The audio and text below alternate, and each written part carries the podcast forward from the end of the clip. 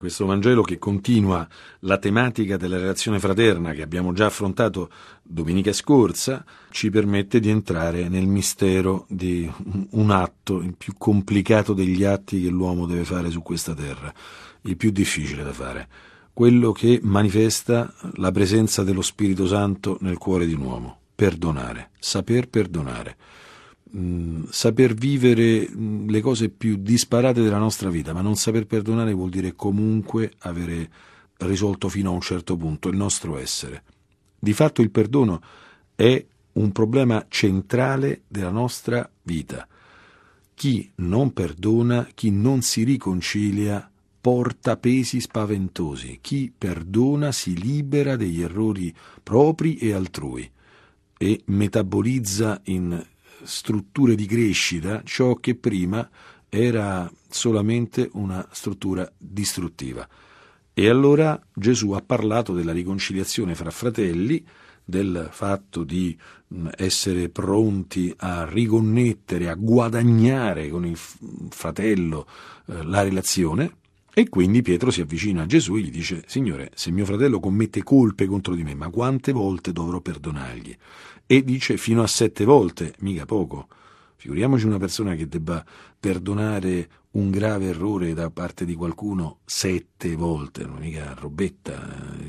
Pietro si è lanciato in una logica di apertura. Qui c'è gente che non, non perdona una sola volta, eh, figuriamoci sette volte. Ed ecco, Gesù gli risponde, non ti dico fino a sette, e sembrerebbe che allora, beh, appunto, non esageriamo, ma fino a settanta volte sette.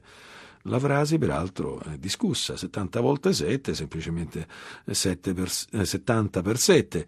No, potrebbe anche significare 7 moltiplicato per se stesso 70 volte, che vorrebbe dire un numero esorbitante. Non sappiamo esattamente cosa possiamo ipotizzare rispetto a questo numero, comunque 7 per 70 già, già è tanto, eh? già è dover perdonare tutti i fratelli che abbiamo intorno a noi eh, 7 per 70 volte, beh, insomma, sono cose piuttosto notevoli. E appunto per spiegare questa realtà ci mette di fronte a questa parabola la storia di un debitore che eh, deve 10.000 talenti al suo re. Questo uomo ha un debito enorme il nostro orecchio moderno non percepisce il valore dei talenti, ma qui stiamo parlando di una cifra eh, che non ha limiti, parliamo di una cifra che è difficile eh, riuscire a, a creare tanti debiti.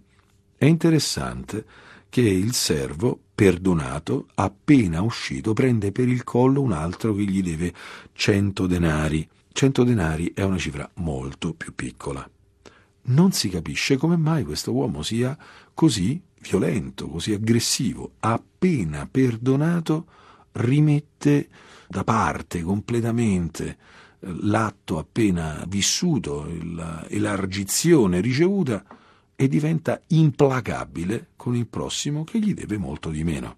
Perché questo discorso? Dobbiamo analizzare un pochino la frase con cui il debitore eh, risponde al re.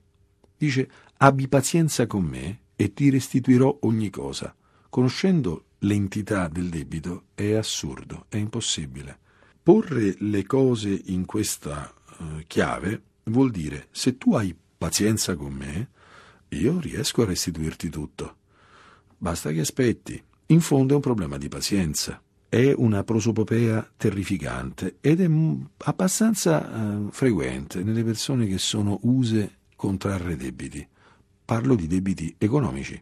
Molto spesso nell'aiutare delle persone che sono cadute in mano ad usurai o cose simili, noi ci troviamo di fronte a una mentalità, quella di non aver capito veramente che l'errore è nel proprio sistema, per cui continuare a pensare che uno contrae debiti perché gli capita No, no, uno contrae i debiti perché di fatto è organizzato in maniera sbagliata, deve mettersi in discussione. Il problema non è dell'altro che abbia pazienza, il problema è di chi contrae debiti che si deve profondamente mettere in discussione. Sarebbe altra la preghiera se qui si dicesse perdonami per quello che ho fatto, rimettimi il debito. No, quest'uomo non dice questa cosa. Mentre è comprensibile dalla parte del secondo debitore che dica abbi pazienza con me e eh, ti restituirò, come dirà in maniera speculare il secondo debitore, è comprensibile che 100 denari vengano restituiti, non è comprensibile che 10.000 talenti vengano restituiti. Cosa vuol dire tutto questo? Che la radice della mancante evoluzione dal perdono ricevuto al perdono dato è la non metabolizzazione del perdono ricevuto, cioè il pensare che in fondo il debito contratto potrebbe essere rimesso a posto. Qui c'è qualcosa di un po' doloroso in cui dover entrare. Non è vero che noi possiamo recuperare ai peccati fatti, noi possiamo essere perdonati dei peccati fatti, ma il male fatto resta. Non si pagano certi debiti. Quando si fa del male, si fa qualcosa che resta comunque indelebilmente nella realtà. Noi, finché non accettiamo questa nota dolorosa del nostro peccato, non capiamo il perdono gratuito di Dio. In fondo, se nel fondo del nostro essere resta questa intuizione per cui uno dice se mi ci metto, rimetto tutto a posto, che è appunto l'idea di alcuni che, che mh, si rovinano appresso ai debiti, che pensano che se però ci si mettono, rimettono a posto le cose, ma queste essenzialmente ce le abbiamo tutti in comune. Questa tendenza a pensare che se ci impegniamo potremmo liberarci della macchia del nostro peccato. Non è vero. Il Signore Gesù Cristo è morto per i nostri peccati e non c'era altra soluzione. Non è che se ci impegnavamo di più non avevamo bisogno di Gesù Cristo. Non è che se siamo un po' più buonini, un po' più organizzati, stoicamente ce la facciamo a non aver bisogno di un Salvatore. Noi siamo radicalmente poveri e mendicanti. Noi siamo tutti debitori, come diciamo sempre in ogni Padre nostro. Avere la percezione del proprio debito come qualcosa che viene perdonato non per diritto ma per totale gratuità apre alla tenerezza verso gli errori altrui. Chi sono io per giudicare se penso ai miei debiti? Chi sono io per eh, pretendere il pagamento da parte di altri di debiti che sono sempre comunque molto più piccoli di ciò che io ho con Dio in piedi?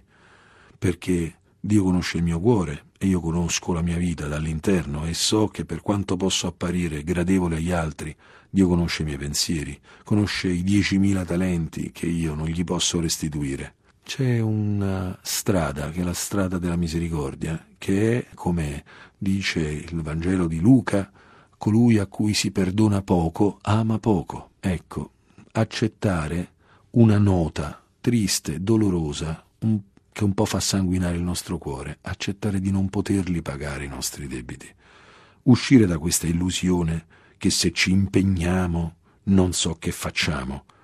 Ma che facciamo? Noi viviamo di misericordia. Rimettere i debiti altrui ci è necessario e ai noi quanto siamo lenti in questo atto, perché in fondo continuiamo nel nostro delirio di innocenza, da cui decadere è santa cosa.